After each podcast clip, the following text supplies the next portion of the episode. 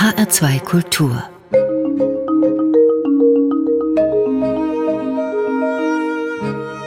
Doppelkopf. Heute am Tisch mit Simin Samavati, Gastgeber ist Eckhard Rölke.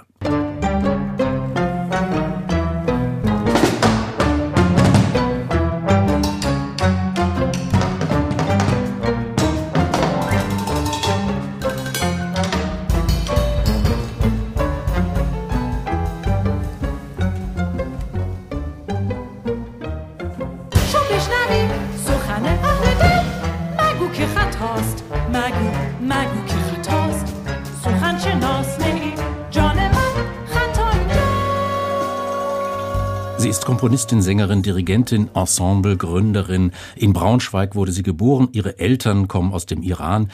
Die Musik, die sie macht, die sie denkt und plant, wie sie immer wieder Brücken auch schlägt zwischen den Kulturen, das wird sie uns in diesem Doppelkopf erzählen. Guten Tag, Frau Samavati. Schönen guten Tag. Ihr musikalisches Leben hat viele Facetten. Beginnen wir doch vielleicht mit dem Jazz. Vor mehr als 20 Jahren haben Sie das Jazzquartett Seminology gegründet. Der Name ist abgeleitet von Ihrem Vornamen. Ein Quartett mit persischen, indischen und deutschen Wurzeln. Mit welcher Idee haben Sie denn dieses Quartett damals gegründet? So wie viele Quartette sich, glaube ich, gründen, war es einfach im Studium. Ich wollte Musik machen mit meinen MitkommilitonInnen und Kommilitonen. Viele Frauen gab es da noch nicht, als ich studiert habe. Dann habe ich den Pianisten Benedikt Janel kennengelernt und wir haben erst im Duo gearbeitet. Und dann kam noch der Kontrabassist Ralf Schwarz. Und damals war es noch Sebastian Schmidt am Schlagzeug, ganz am Anfang. Und Sie haben studiert in Hannover und in Berlin, aber das, die Gründung war in Berlin. Ja, ich habe zu dem Zeitpunkt, als wir diese Band gegründet haben, in Berlin schon studiert und gelebt. Das Studium also Jazz und Klavier und Gesang oder in welcher Reihenfolge ging das? Ich war ja vorher in Hannover. Vier Jahre habe ich Klassik studiert. Die ersten zwei Jahre war Hauptfach Klavier. Und dann habe ich nach zwei Jahren gewechselt auf Hauptfach Schlagzeug, weil ich einen sehr, sehr tollen Schlagzeuglehrer hatte. Und nach vier Jahren musste ich mir dann überlegen, werde ich jetzt Schlagzeugerin? Oder mache ich nochmal was ganz anderes? Und ich hatte auf dieses, ich mache nochmal was ganz anderes, große Lust. Und dann dachte ich mir, wenn ich denn die Aufnahmeprüfung in Berlin bestehen sollte, dann gehe ich nach Berlin und studiere dort Jazzgesang. Aber das Schlagzeug ist nach wie vor irgendwie Ihre Leidenschaft auch. Ja, alles natürlich. Also meine erste Liebe war das Klavier, das ist natürlich immer noch da und Schlagzeug hat für mich auch einen sehr wichtigen Stellenwert. Irgendwann werde ich mir mal ein Marimbaphon kaufen, das habe ich noch nicht, das steht noch auf meiner To-Do-Liste. Und ich liebe natürlich das Singen, die verschiedenen Sprachen und äh, mag mich nicht so richtig ganz entscheiden und habe verschiedene Phasen in meinem Leben, wo ich mich auf verschiedene Sachen konzentriere. Und über all das wollen wir natürlich noch ein bisschen ausführlicher sprechen. Wie muss ich mir das denn vorstellen? Wie entstehen denn Ihre Werke? Also Sie sitzen ja wahrscheinlich nicht von leeren Notenblatt mit dem Stift in der Hand und dann überlegen Sie was und dann kommt hinterher ein Jazzstück raus oder eine andere Komposition. Ja, also ich komponiere ja fast nie in Genres, sondern ich lasse mich tatsächlich inspirieren und komponiere eher für Menschen. Und dann bringe ich auch Menschen zusammen, die sich vielleicht im normalen Leben nicht treffen würden. Und dann entstehen entsprechend auch die Kompositionen, die vielleicht sonst nicht entstanden wären, wenn ich in Genres gedacht hätte.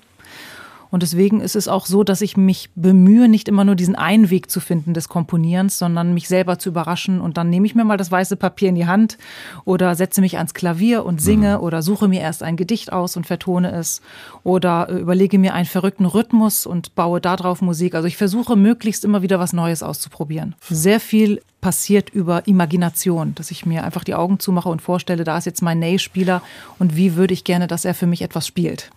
Ney, das ist das Stichwort zur ersten Musik, die wir uns anhören wollen. As Ney ist der Name eines Albums, das Sie aufgenommen haben, und zwar mit Ihrem Ensemble, mit diesem Quartett Seminology. Zum besseren Verständnis, wir werden das jetzt gleich hören, erklären Sie doch, ähm, wovon dieses Lied, was wir jetzt hören, Sendegi, erzählt. Das ist ja das persische Wort für Leben, Sendegi. Das ist ein Text, den ich im Studium geschrieben habe. Und im Gegensatz zum Altpersischen, wie die meisten Gedichte geschrieben sind, ist das jetzt Umgangssprache. Also wer möchte, kann dann mal vergleichen mit Altpersisch und mit Umgangssprache. Hier heißt es dann übersetzt im Refrain, ich lebe, also bin ich, aus der Kraft der Liebe. Ich sterbe, dennoch war ich, aus der Kraft der Liebe. Und Ney, das müssen Sie natürlich jetzt auch noch erklären. Genau, Asney ist es, das ist der allererste Titel der CD, den wir jetzt nicht hören werden.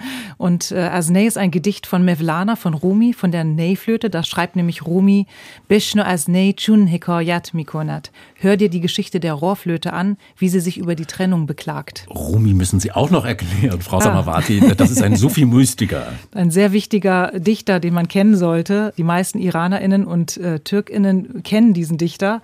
Er ist nämlich in Konya, heutige Türkei, geboren und gestorben. Er hat im 12. Jahrhundert oder 11. Jahrhundert sehr schöne Gedichte geschrieben, zum Beispiel die Masnavi aus 70.000 Versen ist das ein Buch und daraus mhm. sind eben diese allerersten Zeilen Beshno Asnei. Und wenn wir sie jetzt singen hören, dann hören wir sie jetzt persisch singen natürlich. So das es. klingt, ich kann kein Persisch. Ist das eine gute Sprache, um daraus dann auch Musik zu machen? Auf jeden Fall. Deswegen habe ich ja überhaupt angefangen, dafür Musik zu machen. Das, was wir jetzt hören werden, ist die Umgangssprache. Und wenn jemand irgendwann mal sich beschäftigt mit dem Titel Asnei, also auch mal dann recherchiert und sich das Stück anhört, das ist dann die alte Gedichtssprache. Also da ist schon ein Unterschied zwischen Umgangssprache.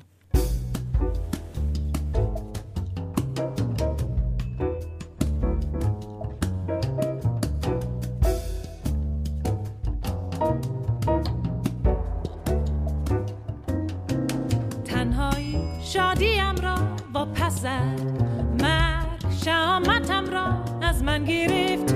ترس نیرویم را رو بود. غم بی زبانم ساخت. زندگی می‌کنم پس هستم به نیروی عشق. میمیرم پس بودم به نیرو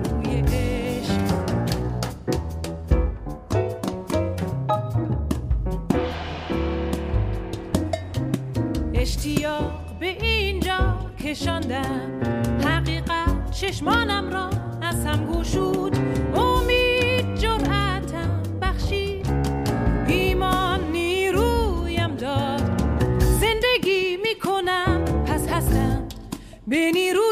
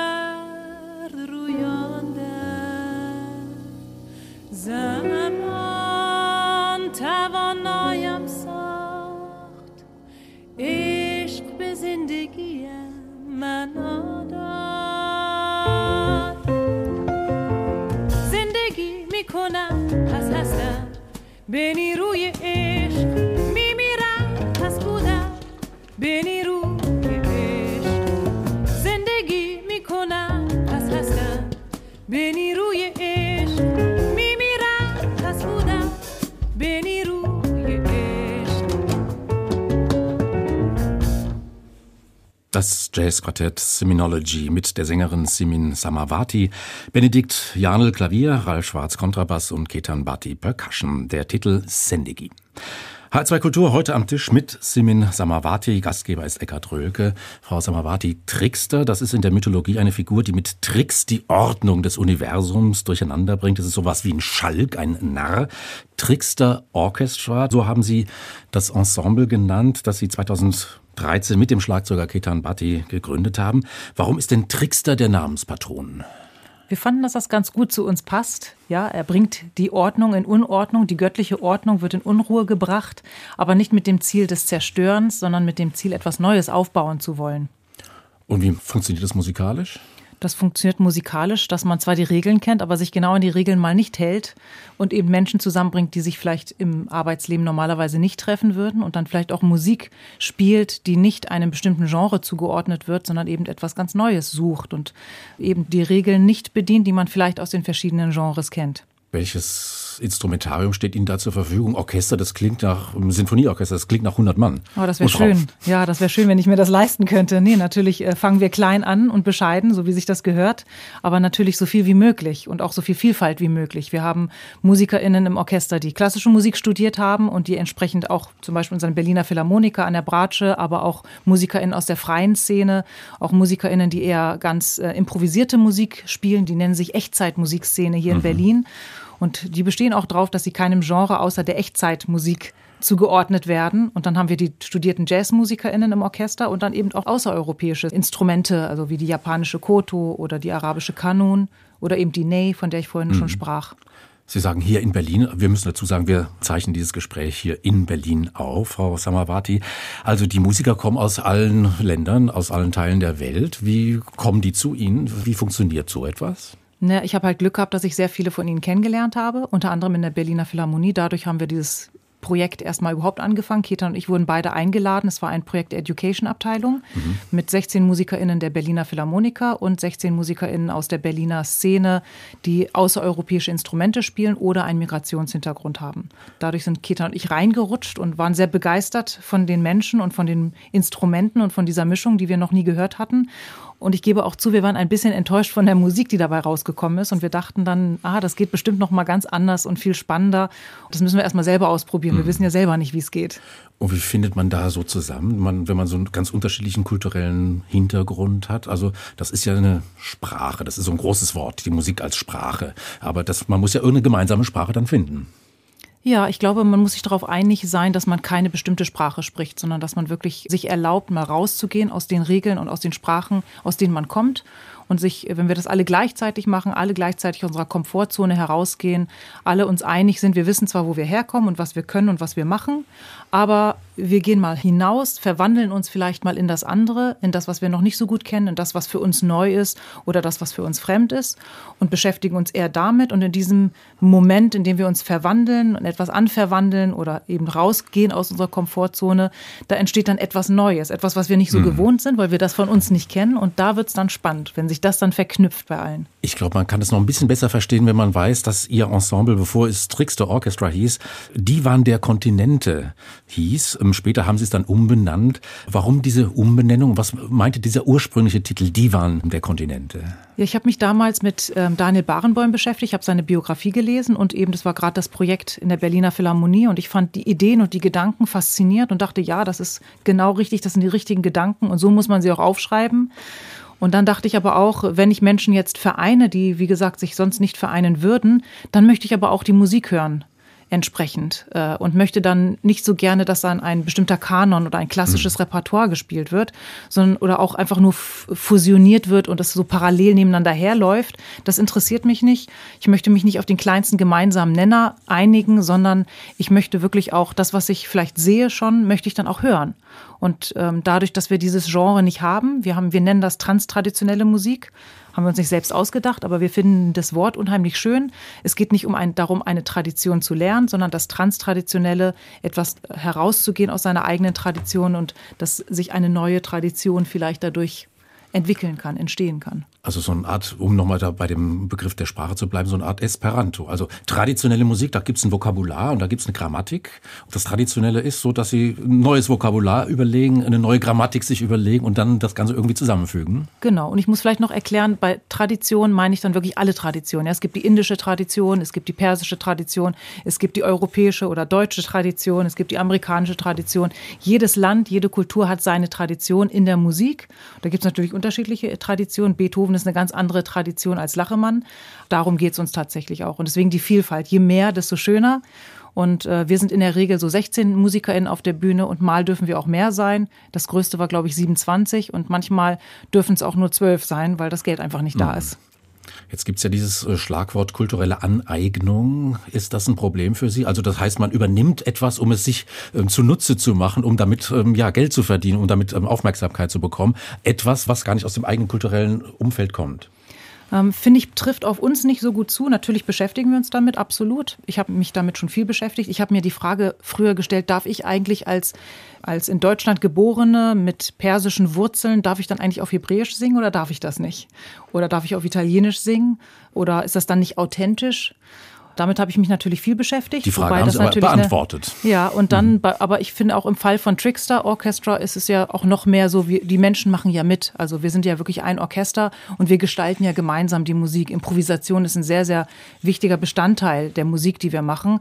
Und dann ist es nicht so, dass ich mich einfach der Koto-Spielerin bediene und sie benutze und sie dann noch bitte, dass sie vielleicht noch im Kimono kommt und dort spielt, sondern sie darf kommen, wie sie möchte. Sie darf sich das anziehen, was sie möchte. Und äh, ich lade sie auch dazu ein, die Musik mitzugestalten. Und ich finde, das ist schon ein sehr, sehr großer Unterschied. Improvisation hat viel mit Freiheit zu tun. Also das, was Sie da musikalisch machen, ist sozusagen eine klanggewordene Freiheitsbewegung. So kann man das nennen. Das finde ich, das klingt sehr schön. Ja, Freiheit ist natürlich eines der wichtigsten Begriffe für mich in meinem Leben und auch in meinem Umfeld, in meiner Arbeit. Nochmal zum Trickster Orchestra oder Orchester, mit dem gehen Sie auch auf Tournee. Da waren Sie im vergangenen November zum Beispiel auch mit dem Programm Disturbing the Universal in der Alten Oper in Frankfurt. Also da ist ein richtiger Apparat, der dann auch durch die Lande zieht.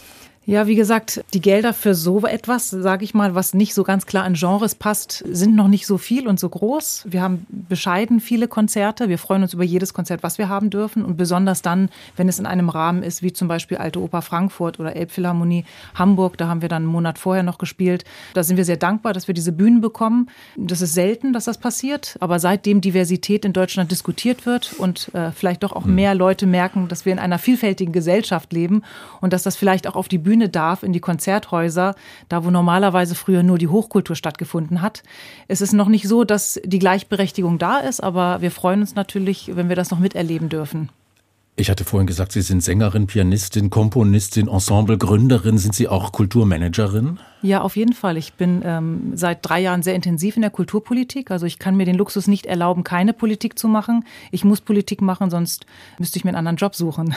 Und Fundraising sind Sie auch? Das bin ich natürlich auch, ja. Ich bin natürlich dankbar, dass ich das nicht alleine mache. Ich habe sehr viele Menschen um mich herum. Deswegen mache ich das auch. Sonst würde ich das nicht machen. Und mir ist es sehr, sehr wichtig, dass meine MusikerInnen nicht umsonst arbeiten, sondern dass wir alle einen Lohn dafür bekommen für das, was wir tun. Das ist ja unser Beruf. Wir machen das nicht nebenbei als Hobby. Und ich finde, es gehört sich auch so, dass alles bezahlt wird, dass auch die Proben bezahlt werden. Deswegen ich probe mit meinen MusikerInnen nur, wenn ich das Geld habe. Mhm. Das sah dann in den ersten drei Jahren so aus, dass wir uns einmal im Jahr treffen konnten für drei Tage, haben geprobt, ein Konzert gespielt und das war's. Das waren die ersten drei Jahre Realität vom Trickster Orchestra. Wenn man sich jetzt anschaut, dann haben Sie ganz schöne Tourneen. Also viele, das hat viele sich Stationen. Jetzt auf jeden Fall geändert. Würde, mich würde es selber mal interessieren, aber ich würde jetzt mal raten, dass wir bestimmt im letzten Jahr zehn Konzerte hatten. Von eins auf zehn. Das finde ich schon irgendwie 2013, 14, 15. Und jetzt haben wir 2022 bestimmt mindestens zehn Konzerte gehabt. Da bin ich schon sehr stolz drauf. Also eine erfolgreiche Kulturmanagerin Samavati. Wenn man das so sieht, ja. Aber ich glaube, da gibt es Orchester, die auch mal 200 Konzerte im Jahr haben. Sie haben ein Stück ausgesucht, das wir jetzt hören wollen mit vertonten Texten aus einem Psalm. Was ist das für ein Psalm? Was ist das für ein Text? Warum haben Sie ihn vertont? Ja, das ist der Psalm 130, der sechste Bußpsalm. Den habe ich damals vertont für ein Projekt, für ein Festival. Das Festival hieß Nächte des Ramadan in Berlin. Ich hatte eine ganz tolle Sängerin, die Sveta Kundisch, die die Psalmen auch liebt und habe ich mich natürlich sehr gefreut. Ich habe tatsächlich auch jemanden gesucht, der die Psalmen liebt, damit ich dieses Gedicht auch vertonen darf, diesen Text vertonen darf. Das war eben damals, äh, als ich, was ich vorhin gesagt hatte, darf ich den eigentlich selber singen? Da, damals habe ich gesagt, nein, das darf ich nicht, das muss jemand singen, der auch die Sprache beherrscht. Und habe sie deswegen eingeladen, dass sie das auch singt. Und das hat sie auch wunderschön damals gesungen. Ich habe mich damals mit der Thematik beschäftigt, Nächte des Ramadan, was bedeutet Ramadan in Berlin? Es ist ein religiöses Fest, darf es auch mehr sein als nur ein religiöses Fest, darf es ein verbindendes Fest sein, außerhalb der Religiosität? Dann habe ich mir unter anderem dieses Gedicht genommen, eben den sechsten Bußpsalm, die Klagetage, weil es auch bei Ramadan Klagetage gibt. Und dann habe ich diesen Psalm vertont.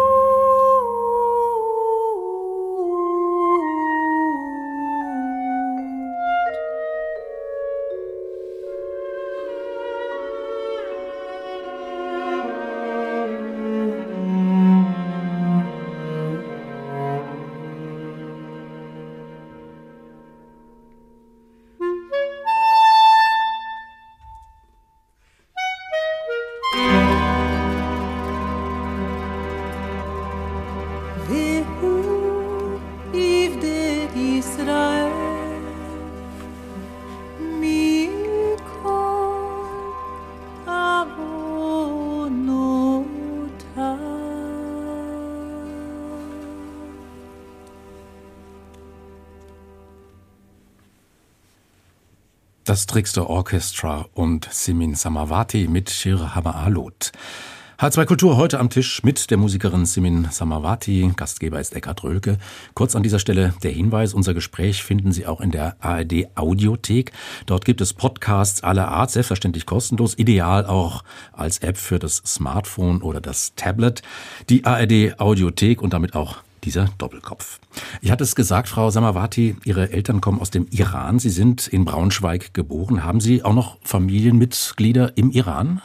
Ja, mein Vater, der äh, hat im Iran gelebt, hat, also er ist leider vor einem Monat genau gestorben und ist in Teheran, wie gesagt, gestorben und sein Leichnam wurde vor einem Monat begraben in Hamadan.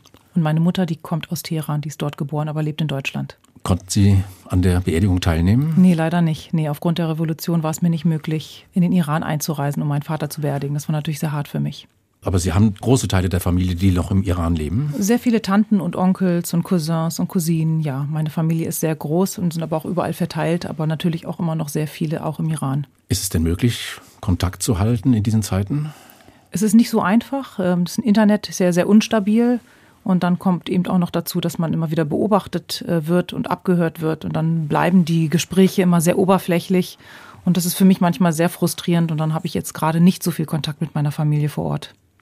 Sie hatten ja von einer Revolution sogar gesprochen. Also das ist eine richtige Revolution. Sehen Sie das so? Schätzen Sie das so ein? Ja, absolut. Für mich ist das eine absolute Revolution. Die haben richtig Angst. Das Regime hat Angst und ist umso brutaler. Menschen werden verhaftet, werden hingerichtet, gefoltert. Viele, viele Frauen werden vergewaltigt. Nicht nur Frauen, aber vor allen Dingen auch die Frauen werden vergewaltigt mit absurdesten Gründen, damit sie nicht in den Himmel kommen wenn man sich damit beschäftigt, etwas näher, was da gerade passiert und wie das alles passiert, ist das natürlich das Unmenschlichste überhaupt. Ausgangspunkt waren Proteste von Frauen, also der Tod der jungen kurdischen Mahsa Amini, die ja nicht so verschleiert war, wie die Sittenpolizei das gefordert hat. Sie ist in der Haft gestorben. Aber in der Zwischenzeit ist das ja ein Protest, der längst natürlich ähm, in alle gesellschaftlichen Schichten erreicht hat. Absolut, ja. Also genau, die Frauen haben angefangen, sie sind auf die Straßen gegangen, haben ihre Kopftücher weggenommen und äh, es sind immer mehr geworden, immer größer geworden. Und eben der Druck von der Regierung ist immer heftiger geworden und die Brutalität ist immer heftiger geworden. Für mich ist es eine absolute Revolution, anders kann ich es gar nicht mhm. nennen. Auch die erste und stärkste feministische Bewegung unserer Zeit, die wir erleben. Ich darf nicht anders denken, als dass diese Revolution irgendwann vorbei ist und dass wir das schaffen, dass Iran irgendwann wieder ein freies Land sein darf. Es gibt ja auch diese ja wirklich sehr starke Parole. Frau, Leben, Freiheit. Das ist genau der Ruf sozusagen, der durch Richtig, die genau. Straßen schallt. Richtig, auf Persisch Zan Zendegi Azadi und auf Kurdisch Jinjian Azadi. Ist es denn möglich aus dem Ausland jetzt, Sie leben in Berlin, Frau Samawati, da irgendwie Einfluss zu nehmen, das irgendwie solidarisch irgendwie zu unterstützen? Solidarität, natürlich, absolut, das geht. Also ich wünsche natürlich, dass ich mehr machen könnte. Ich, äh, meine bescheidenen Möglichkeiten nutze ich, indem ich Musik mache, darauf hinweise. Ich habe auch ein Stück komponiert, Azadi, die Freiheit. Also jedes Mal, wenn ich auftrete, spiele ich natürlich auch dieses Stück, um auf diese Revolution aufmerksam zu machen. Ich verfolge viele unterschiedliche JournalistInnen, die etwas besser berichten. Da muss ich leider sagen, in Deutschland die öffentlich-rechtlichen Sender berichten da nicht sehr viel und nicht alles und auch nicht so genau.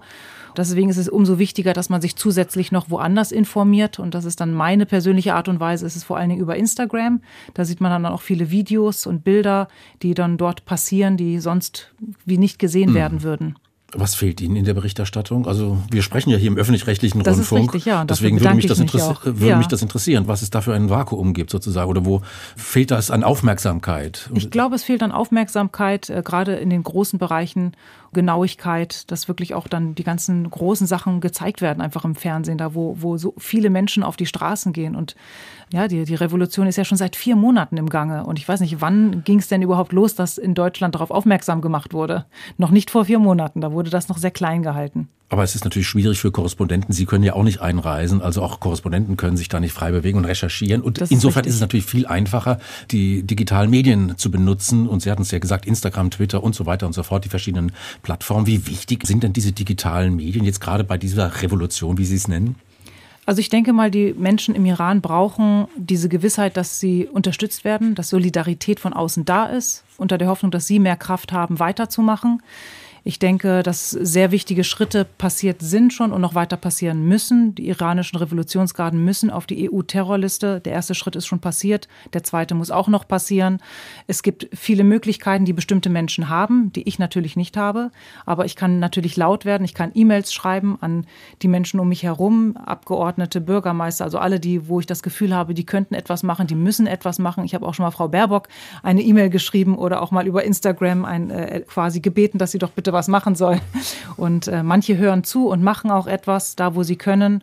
Und äh, ich folge auch Herrn Röttgen und, und höre mir an, was er sagt. Vielleicht müsste er nicht immer so aggressiv sein und könnte es etwas liebevoller machen. Aber ich bin natürlich unfassbar dankbar, dass es ihn gibt und dass er überhaupt redet und den Mund aufmacht und, äh, und, und sagt, was wichtig ist. Und da mhm. sind unheimlich viele IranerInnen und nicht nur die IranerInnen in Deutschland, es leben ja sehr viele auch in Deutschland, die sind da sehr dankbar, dass es solche Menschen wie Herrn Röttgen gibt. Meine Worte können nicht beschreiben, was meine Augen sehen, mein Herz nicht ertragen, was meine Gefühle hervorrufen, meine Tränen nicht auffangen, was mein Leben hinterlässt. Das singen Sie, Frau Samawati, in Ihrem Lied Azadi. Das hatten Sie vorhin ja auch schon erwähnt, dass es ein ganz wichtiges Lied in diesen Tagen, in diesen Zeiten ist. Und Azadi, das ist das persische Wort für Freiheit. Wenn wir jetzt Azadi hören, in der Mitte dieses Liedes, da dringt die Wirklichkeit im Originalton in diese Musik ein und danach zitieren sie dann John Dowland, also das berühmte Flow My Tears. Was ist das denn für eine Brücke, die Sie da schlagen vom Iran heute zur englischen Renaissance-Musik des elisabethanischen Zeitalters? Ja, da bin ich sehr dankbar, dass der BR mich damals eingeladen hat. Ich glaube, das war im September also vielleicht auch so drei Wochen nach dem Tod von Mahsa Amini. Die hatten mich eingeladen, dass ich improvisiere und zwar auch mit zwei Musikerinnen, zwei Gampenspielerinnen und das Thema war alte Musik. Und da wurde ich gebeten, ob ich nicht auch aus der alten Musik eine Brücke finden kann. Mhm.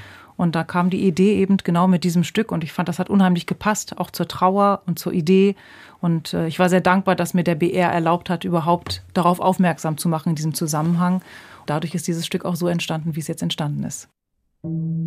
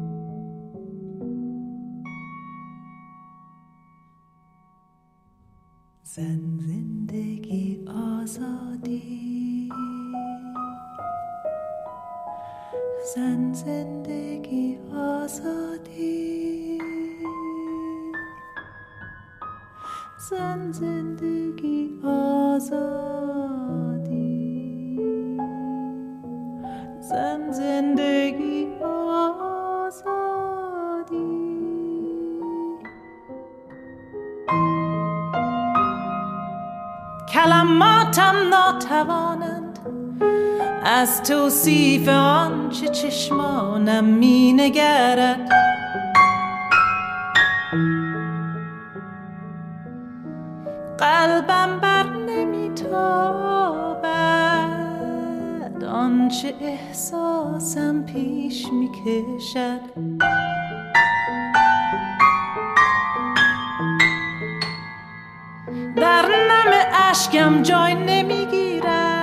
تمام آنچه زندگی از خود بر جا مینه.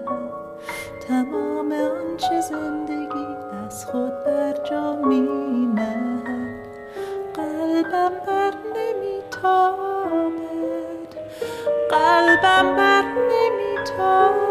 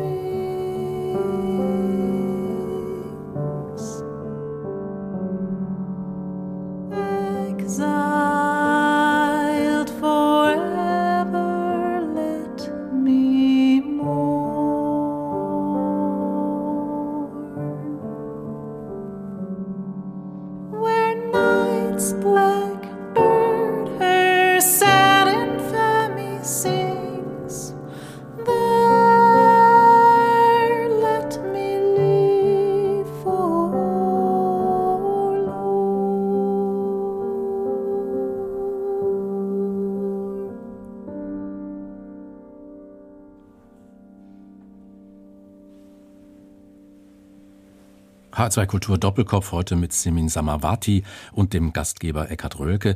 Wir haben Sie gerade gehört, Frau Samavati, als Pianistin und Sängerin des Liedes Azadi mit diesem John Dowland Zitat im zweiten Teil des Liedes. Die Musik ist ein Mittel, auch diese Trauer zu bewältigen. Ja, ich denke, jeder muss ja einen Weg finden, wie er damit umgeht, wie er das Ganze verarbeitet. Und das ist eben meine Art und Weise, den Schmerz zu verarbeiten, die Trauer zu verarbeiten dass ich einfach Musik machen darf, dass es für mich quasi dieses Privileg gibt, dass ich das machen kann und dann muss ich das natürlich auch nutzen. Sie haben das Privileg, Sie haben die Freiheit, Musik zu machen. Das sieht im Iran anders aus. Was können denn da Frauen musikalisch irgendwie bewirken? Können die da einfach sich treffen, frei singen? Nee, natürlich nicht. Also es gibt Regeln, aber selbst wenn es die Regeln gibt, heißt es noch lange nicht, dass es trotzdem klappt. Also Frauen dürfen in der Regel singen, wenn sie äh, vor Frauen singen. Also es darf kein Mann im Raum anwesend sein, dann dürfen sie singen. Und Frauen dürfen singen, wenn sie im Chor sind. Da gibt es dann auch bestimmte Regeln. Ich weiß es jetzt nicht genau wie, ob mindestens ein Mann mit dabei sein muss oder zwei oder drei. Und das Verhältnis, die ganz genauen Zahlen kenne ich nicht. Aber trotzdem, wenn man dann Konzerte machen möchte, dann muss es erstmal das Erschat-Ministerium genehmigen. Und selbst wenn man sich an die Regeln hält, heißt es noch lange nicht, dass man diese Genehmigung bekommt. Welches Ministerium? Erschat-Ministerium nennt sich das. Was ist das? Ein Ministerium, was einem erlaubt, äh, ob man ein Konzert geben darf und wie dieses Konzert aussehen darf. Die gehen dann die ganzen Texte auch durch und dann kann es auch sein, dass sie sagen, ja, die und die Zeilen dürfen aber nicht gesungen werden. Man muss quasi alles zeigen denen, was man machen möchte und dann sagen sie einem, ob es erlaubt ist. Und selbst wenn man dann die Genehmigung hat und das Konzert stattfindet, dann ist es auch schon passiert, dass dann jemand im Publikum ist, ein Geistlicher zum Beispiel, der sagt, nee, das ist doch nicht in Ordnung und dann aufsteht und dann sagt, nee, das Konzert darf jetzt nicht weitergehen. Also, wenn man so will, klassische Zensur. Absolut, natürlich. Frau Samawati, wir wollen ein bisschen noch, noch über Ihre Biografie sprechen. Sie haben mal geschildert, ein gewissermaßen musikalisches Initialerlebnis oder ein ganz wichtiges Erlebnis auch. Und da muss man natürlich drauf zu sprechen kommen. Bobby McFerrin 2003. Was hat Sie da gepackt? Was ist Ihnen da geschehen? Ich habe unheimlich viel gelernt. Es war für mich eine ganz, ganz tolle Erfahrung. Er hat mich mit auf die Bühne genommen. Das fand ich schon großartig. Bei Anlass? Das war ein äh, Konzert von ihm, ein Festivalkonzert. Ich weiß gar nicht mehr, wie das Festival hieß. Es war ein Festival in Braunschweig. Ich hatte vorher einen Workshop mit ihm gehabt in Hannover und dann kannte ich den Tontechniker, der dieses Konzert abgemischt hat und dann hat er mich einfach eingeladen zur Generalprobe oder zum Soundcheck einen Tag vorher und dann war ich dabei und dann hat Bobby McFerrin mich wiedererkannt hat mir zugewunken und hat mich dann eingeladen, um mit auf die Bühne zu kommen am nächsten Tag. Da konnte ich natürlich nicht Nein sagen. Dann hat er mich einmal gefragt, was ich singen möchte. Und dann habe ich ein persisches Gedicht, mit dem ich mich gerade beschäftigt hatte, hatte ich vorgeschlagen. Da hat er sofort Ja gesagt. Und dann hat er mich noch gefragt, ob ich das Stück Mere Words kenne. Und ich habe mich nicht getraut, Nein zu sagen. Und dann habe ich ihm einfach gesagt, das finde ich bestimmt. Und dann hat er gesagt, ob ich das mit ihm singen würde. Dann habe ich natürlich Ja gesagt und habe mich dann auf die Suche gemacht. Damals gab es ja kein Internet, dass ich dann mal schnell das Ding google und habe und Noten und Text, sondern ich musste erst durch drei CD-Läden fahren und habe dann am Ende die CD bekommen, wo das Stück drauf ist und habe dann versucht, so schnell wie möglich noch auswendig zu lernen. Aber es nach war Gehör. Ja, genau nach mhm. Gehör. Das Stück war schwieriger, als ich dachte. Und ich war dann einfach nicht gut genug vorbereitet und bin trotzdem mit ihm, mit diesem Stück auf die Bühne gegangen. Und dann war ich so fasziniert, dass er mich nicht hat schlecht dastehen lassen, sondern er hat gemerkt, oh, sie hat, sie ist gerade an einer, die mhm. hatten, ja, es war kein Hänger, sondern ich bin aus der Tonart rausgerutscht an der einen Stelle, wo es irgendwie auch für mich harmonisch nicht klar war, was da wirklich passiert. Und er hat das sofort aufgefangen, hat quasi mir geholfen, ist in meine Stimme mit hineingesprungen, hat damit ich die Töne wiederfinde und wieder safe bin und wieder reinkomme. Und dann hat er es weitergemacht und es hat niemand im Publikum etwas gemerkt gemerkt, als wenn es das Selbstverständlichste auf der Welt ist. Und dann da ist mir so eine Lampe aufgegangen, dass ich dachte, ach, das ist wahre Größe, dass man quasi andere Leute mit hochnimmt auf sein Level. Und da habe ich mir vorgenommen, dass ich das auch können möchte. Das, also mich hat das einfach fasziniert. Das ist ein Erlebnis, was ich niemals vergessen werde. Größe und Großzügigkeit auch. Ja, das auch, richtig. Ja, irgendwo eine Art von, von Liebe und ja, ich kann es gar nicht beschreiben. Also, Bobby McFerrin, war das sowas wie ein Vorbild für Sie? Ja. In diesem Moment natürlich. Ja, in dem Moment und immer noch. Ich finde immer noch, dass ich finde das toll, was er alles macht und dass er dirigiert und auch Menschen zusammenbringt und mit ihnen singt und ausprobiert und experimentiert, sich selbst treu ist. Das gefällt mir. Also ich bin großer Fan von ihm. Das Ganze war 2003, aber da waren Sie ja schon eine Musikerin, eine fertige Musikerin, wenn man so will, oder eine Musikerin zumindest schon sehr weit in der Ausbildung. Na, fertig ist man nie, würde ich sagen. Und ich war noch im Studium. Ich dachte immer, früher hatte ich die Illusion, ich studiere und wenn ich fertig bin, dann bin ich richtig gut. Aber das hat dann noch eine ganz, ganz, ganz lange Zeit gedauert, bis ich das Gefühl hatte, jetzt bin ich wirklich gut. Jetzt gehen wir aber noch mal ein paar Jahre zurück. Frau Samavati, wie kam es überhaupt dazu, dass Sie angefangen haben, Musik zu machen? Kommen Sie dann aus dem Elternhaus? Wie sind Sie in Berührung gekommen mit Musik in Braunschweig? Ja, meine erste Berührung war quasi im Kindergarten, einfach Kinderlieder singen. Ich habe viel improvisiert, habe quasi die Kinderlieder mit nach Hause genommen und habe damit improvisiert und mein Vater hat das manchmal aufgenommen. Also wir hatten so einen Kassettenrekorder, mit dem wir etwas aufnehmen können und das hat mich mal fasziniert. Dann sind wir umgezogen von der Innenstadt etwas außerhalb, also immer noch Braunschweig, aber ein Vorort von Braunschweig und da hatte der Nachbar ein Klavier und hatte Klavierunterricht und ich war sehr fasziniert von dem Klang des Klavieres und dann hat er mir quasi das, was er im Unterricht gelernt hat, hat er mir dann beigebracht. Und ich wollte gerne Pianistin werden, wollte gerne Klavier spielen. Meine Eltern waren nicht davon begeistert und auch nicht davon überzeugt. Aber ähm, ich habe ungefähr ein Jahr lang sehr viel gebettelt. Dann gab es immerhin schon mal ein E-Piano und die ersten Unterrichtsstunden. Und dann hatten meine Eltern den Eindruck, dass ich es ernst meine. Und dann gab es noch mal ein halbes Jahr später tatsächlich das eigene Klavier. Ich hatte im Gymnasium eine ganz großartige Lehrerin, die dann auch meine Klavierlehrerin wurde. Aber erstmal hat sie mir Dirigieren beigebracht, hat mir Gesangsunterricht organisiert. Sie war der Meinung, dass ich musikalisch begabt bin und hat meine Eltern davon überzeugt, dass sie mich bitte unterstützen sollen darin oder eigentlich sie darin unterstützen, dass sie mich fördert. Die waren erst nicht so begeistert und haben ihr auch gesagt, so nee, das kann nicht sein. Unsere Tochter ist nicht begabt, sie irren sich da. Und dann war sie aber so hartnäckig und ist dabei geblieben und das weiß ich immer noch sehr zu schätzen. Deswegen wollte ich auch Lehrerin werden, weil sie mein Vorbild mhm. war in dem Moment. Ich habe das Thema natürlich auch ein bisschen recherchiert und diese Frau, von der Sie so begeistert reden, Frau Samawati, die hat auch einen Namen und den sollen wir natürlich an dieser Stelle erwähnen. Ja. Agnes Kauer. Genau, ja, eine ganz tolle Frau. Die ihren Weg ja auch ähm, nachhaltig geprägt hat, so wie Sie es gesagt haben. Gab es dann weitere Momente, wo Sie gesagt haben, jetzt ist der Schritt vollbracht, jetzt bin ich wirklich auf dem Weg zu einer Musikerin zu werden? Also nach dem Abitur dann gleich irgendwie. Na, die Aufnahmeprüfung hat natürlich viel bei dazu beigetragen. Ich konnte mir nicht vorstellen, dass ich die Aufnahmeprüfung bestehe. Ich hatte damals noch Unterricht in der Musikschule, so ungefähr ein halbes Jahr oder ein Jahr, um mich auch auf die Aufnahmeprüfung vorzubereiten. Und da hatte mir mein Klavierlehrer dort gesagt, Frau Samavati, es tut mir leid, Sie haben leider keine Chancen genommen zu werden. Sie sind leider zu schlecht. Und äh, Frau Kauer, meine, meine Musiklehrerin, sie meinte, doch, Zimin, du schaffst das.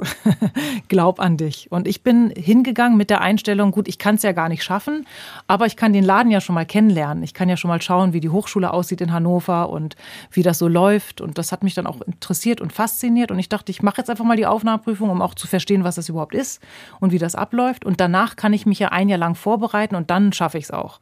Das war so mein Plan. Und dann habe ich es halt beim ersten Mal schon geschafft und habe dann ähm, zwar die Klavierprüfung tatsächlich nicht wirklich bestanden. Ich hatte Glück, dass der Professor, der die ganze, ich habe Lehramt studiert, der quasi der Leiter der Schulmusikabteilung war, der war in meiner Klavierprüfung und hat mich vorher singen gehört. Und der hat dann gesagt, bitte geben Sie ihr die Mindestpunktzahl, ich würde sie gerne haben. Und da bin ich natürlich auch heute noch für dankbar, mhm. dass ich da reingekommen bin ins Studium und dass ich dann auch noch Glück hatte, bei Gerrit Zitterbart Klavierunterricht zu haben, der mich auch unheimlich toll unterstützt hat und mir nicht das Gefühl gegeben hat, dass ich zu schlecht bin, sondern das reicht noch nicht, aber das lernen wir alles. Und dann hat er mit mir Basisarbeit geleistet und äh, am Ende meines Studiums gesagt, so Frau Sommerwarte, jetzt sind Sie so gut, dass Sie auch Hauptfachklavier studieren könnten. Und das hat mich natürlich sehr glücklich gemacht. Und jetzt sind Sie da, wo Sie sind. Als jetzt bin Pian ich wo ganz anders, als ja. Als Pianistin, Sängerin, Ensemblegründerin, Kulturmanagerin hatten wir ja auch kurz gesagt. Richtig, ich habe zu viele Berufe, das stimmt. Wir sind am Ende unserer Doppelkopf-Sendung angekommen. Nochmal der Hinweis auf die ARD Audiothek. Dort finden Sie selbstverständlich diesen Doppelkopf zum Nachhören und viele, viele Podcasts aller Art, die ARD Audiothek. Und eine Musik wollen wir jetzt natürlich zum Schluss noch hören, zum Ausklang Por se seda. Nach einem verhaltenen Anfang erzählen Sie da musikalisch etwas exaltiert, wenn ich das so sagen darf, Frau Samavati, etwas exaltiert eine Geschichte, habe ich so den Eindruck. Wovon handelt diese Geschichte? Ja, es ist ein Gedicht von Hafez. Der Kernvers lautet Chubishnavi suchane ahledil magu Wenn du die Worte aus meinem Inneren hörst, dann sag nicht, dass sie falsch sind. Suchan shenos nei e joneman chato injost. Du bist nicht Kenner des Wortes und du kannst mein Herz nicht sehen und hier liegt der Fehler, mein Schatz. Und dieses Lied werden wir jetzt hören zum Ausklang dieses Doppelkopfs. Heute mit der Musikerin, sage ich mal ganz allgemein, der Musikerin Simin Samavati. Gastgeber war Eckart Rölke. Frau Samavati, herzlichen Dank. Danke für die Einladung.